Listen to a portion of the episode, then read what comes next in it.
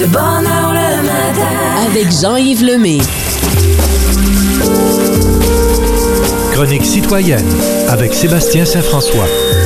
Je fais partie des privilégiés qui sont branchés sur le même circuit que la F M cent trois point trois. Euh, je vous ai dit ce matin ici comment ça fonctionne. Hein? On a une génératrice et euh, au sous-sol, euh, il y a Michel Lafrance qui est là, qui pédale et qui alimente le circuit électrique dans la station. Puis de temps en temps, je vais voir Michel puis je lui donne des bananes. Tu sais, faut pas chercher très très loin parce que Michel est pas là la semaine. C'est c'est donc lui qui dort dans une petite pièce en bas.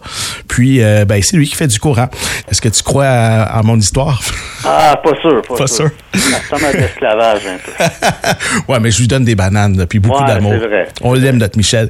Euh, dis-moi, Sébastien, il y a plus d'un million de personnes qui sont privées de courant euh, partout au Québec. C'est l'une des pires euh, tempêtes de verglas depuis dix-neuf cent quatre-vingt-dix-huit. Ben oui, parce que je regardais les chiffres. Hier, on parlait de, justement de quand on faisait des comparatifs, puis on disait là, au plus fort de quatre-vingt-dix-huit, on était à un virgule quatre million à manquer de courant. On est au-dessus d'un million.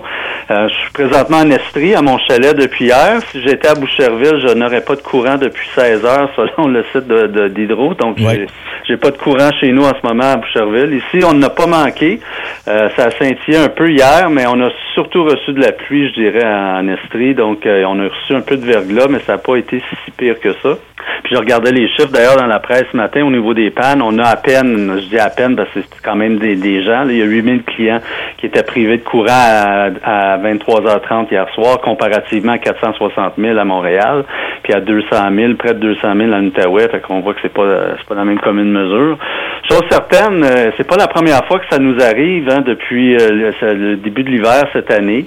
Euh, c'est pas la première fois que ça nous arrive. Point. On se rappellera en deux mille dix-neuf, autour de l'Halloween, on avait eu des tempêtes de vent épouvantables, puis on avait manqué de courant à plusieurs endroits pendant plusieurs jours. Euh, ça nous démontre que notre réseau quand même est fragile, hein, et pas oui. à de tout. Et avec tout ce qui se passe au niveau changement climatique euh, à venir, hein, on nous dit qu'on est dedans, puis ça va ça va s'intensifier. Euh, je pense qu'on a, Hydro va avoir intérêt à, à investir puis rendre le, le, le dans la mesure du possible. C'est sûr, on peut pas se mettre à l'abri de tout, euh, mais essayer de rendre le, le, le réseau plus résistant, parce que là, on parle encore de gens qui vont être privés de courant dans certains secteurs pendant plusieurs jours. Oui. C'est plate en maudit. On a eu une panne, justement, euh, autour de Noël. On se rappellera de Sophie Brochu. Était sorti sur la place publique puis avait joué son rôle de, de P D G puis pour rassurer les gens. Puis il y a des gens qui ont passé euh, Noël euh, dans le noir. Là, c'est Pâques, puis il y a des gens qui seront rebranchés peut-être juste vendredi. Alors, on voit que c'est quand même pas mal sérieux. Puis je regardais les images, là, euh, dans, soit à la télé ou dans le journal de Montréal aux alentours. Euh, ça, c'est des branches partout. Ça... Oui, ben moi, j'ai, j'ai contourné des branches ce matin lorsque j'ai traversé l'île de Montréal au complet, là, du nord mm-hmm. au sud. Il y avait des branches partout sur Papineau.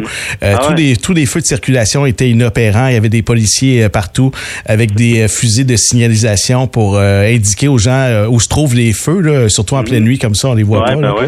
Ça Alors, fait fort. Ça ouais, fait vraiment, fort. vraiment, vraiment. Et il y a des dizaines de camions, de monteurs de ligne qui, qui ont quitté Windsor-en-Estrie en direction mm-hmm. de Montréal pour donner un coup de main. Et effectivement, ouais. Sébastien, on en a pour euh, plusieurs jours. Ah ouais. Mais il y a des ressources. Il y a des gens qui travaillent très, très fort euh, présentement sur le terrain. Oui, on... c'est sûr qu'on n'est pas en plein milieu de l'hiver non plus. Fait que c'est pas Ça, ça va se réchauffer, fait que c'est pas comme si ça arrive en plein janvier. Exact, c'est ça. C'est déjà ça. Euh, dossier des serres euh, qui gambade un peu partout en plein ah. en pleine ville. Après Longueuil, c'est autour de Boucherville. Ben oui, fait qu'on a le, tu sais, on, bon, on sait que le, le parc Michel-Chartrand, ça fait la manchette, puis le Mike Goldwater qui a débarqué, puis qui fait des injonctions, puis bon, le dossier se règle pas.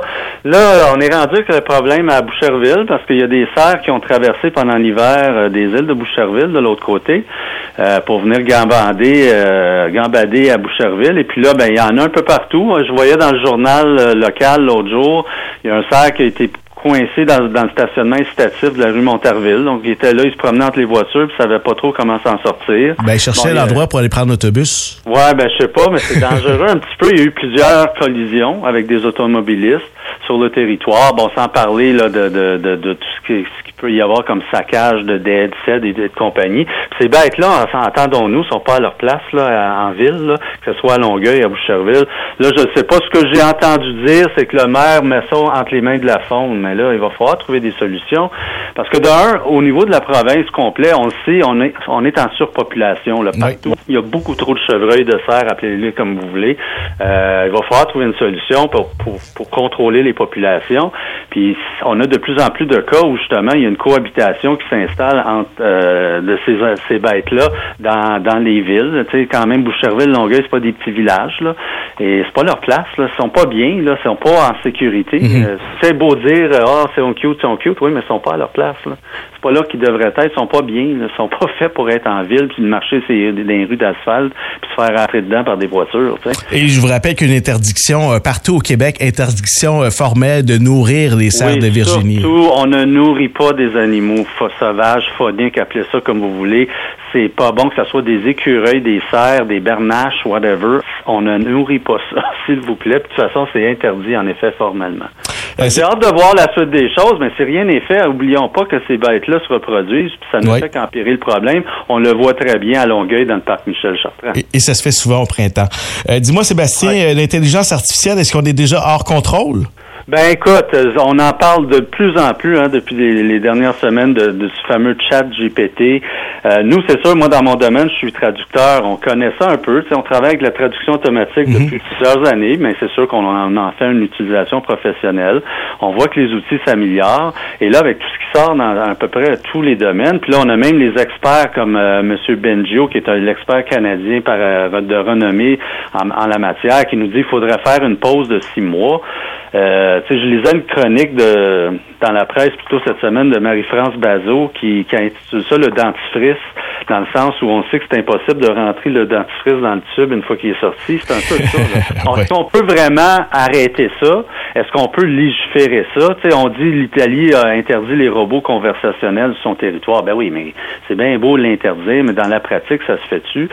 C'est sûr que c'est préoccupant, là, parce que tu sais, ça nous rappelle des histoires comme le roman euh, dix-neuf cent quatre-vingt-quatre, puis l'histoire des, des affaires de science-fiction où le robot prenait le dessus sur l'humain, puis est-ce qu'on on, on commence à poser la question, est-ce qu'on est en train de créer une bébite pourrait éventuellement prendre des décisions à notre place? Puis là, ça devient très préoccupant.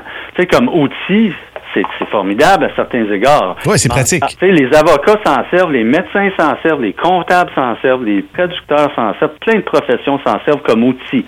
Ça permet de rendre des, des, des processus plus efficaces, puis ça permet aux professionnels de se concentrer vraiment sur l'essentiel de leur travail, puis de laisser les tâches plus automatiques à la machine.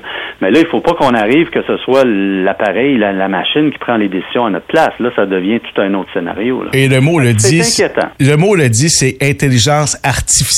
Ça remplacera oui. jamais l'intelligence humaine. Sauf que le problème à l'heure actuelle, c'est que ça s'améliore. Et ça s'améliore de façon exponentielle.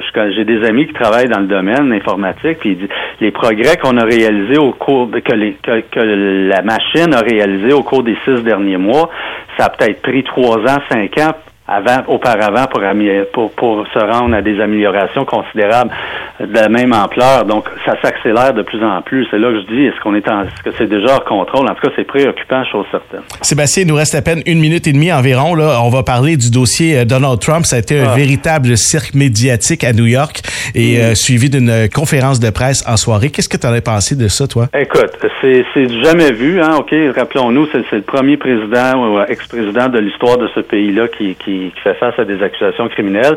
Bon, il y a eu tout le spectacle là, qu'on a suivi, son avion, puis ça, ça, le, le cortège, puis ça, ça ouais. faisait O J. Simpson, hein, un peu. Oui, vraiment. Euh, vraiment. T'sais, non, mais tu sais, on disait, quelqu'un disait ça à la radio hier, on fait pas ça pour les papes ni les, les chefs d'État nécessairement quand ils arrivent, tu sais. Trump, il carbure à ça, hein. Il carbure à, au spectacle. Bon, on lui a vu la mine basse dans la, la salle d'audience. Moi, j'ai écouté son, son discours en soirée du début à la fin. J'ai trouvé ça ahurissant. Le gars, il a attaqué le juge devant qui il a comparu quelques heures plus tôt. Il a, il a attaqué la femme du juge, oui. la fille du juge. Il s'est attaqué au procureur euh, Bragg, donc qui, qui porte le dossier. Est-ce qu'il est au-dessus des lois? Non. Il n'est pas au-dessus des ben lois. Non. Il est au-dessus de lui-même, je pense. Lui, écoute, il a carburé à ça l'attention médiatique, puis il s'est, relâ...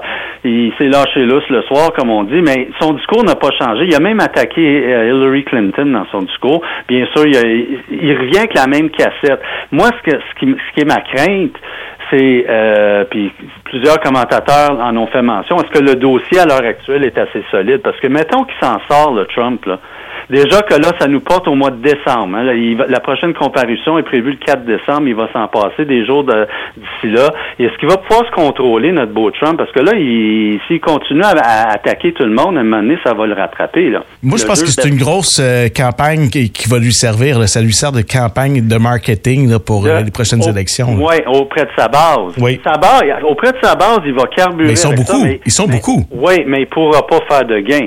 Euh, à l'extérieur de sa base. Écoute, là, je pense pas qu'un indépendant, un swing voter, comme on, a, on les appelle, là, qui, qui vote une, des fois démocrate, des fois républicain, selon le candidat, va voter pour Trump. En absolument. De cause. Absolument. On verra bien. Mais chose certaine, c'est, c'est, c'est du spectacle. Ça ne, c'est indigne.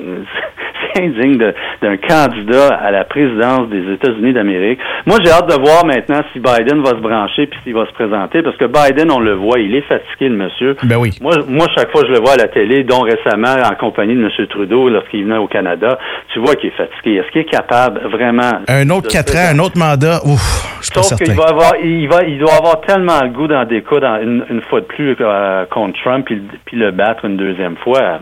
On verra bien. Mais euh, j'ai bien hâte de voir comment cette campagne-là va prendre forme, puis c'est en train de changer toute la dynamique au sein du Parti républicain aussi. Oui. Parce que les plus récents chiffres, Trump est à cinquante-sept pour cent dans l'électorat républicain. De Santis, qu'on voyait comme le Le prochain sauveur, est à vingt-quatre. Donc, c'est, c'est, c'est incroyable ce qui se passe au, au sein du Parti républicain là, depuis que Trump est dans le portrait. Là, c'est, c'est, c'est du jamais vu. Donc, Sébastien, c'est intéressant. C'est, oui, c'est intéressant, c'est fascinant, Sébastien, mais c'est tout le temps qu'on a, malheureusement. Ben, on en oui. parlerait pendant des heures et des ah, heures. Là. C'est un sujet assez intéressant, évidemment. Merci, Sébastien. De rien, joyeuse Pâques. À toi aussi, bye-bye, à, à ta famille. OK, salut. Bye-bye. Les auditeurs du F M cent trois virgule trois, abonnés de Belfib, peuvent nous entendre via le canal neuf cent soixante-deux. F M cent trois virgule trois, toujours allumé.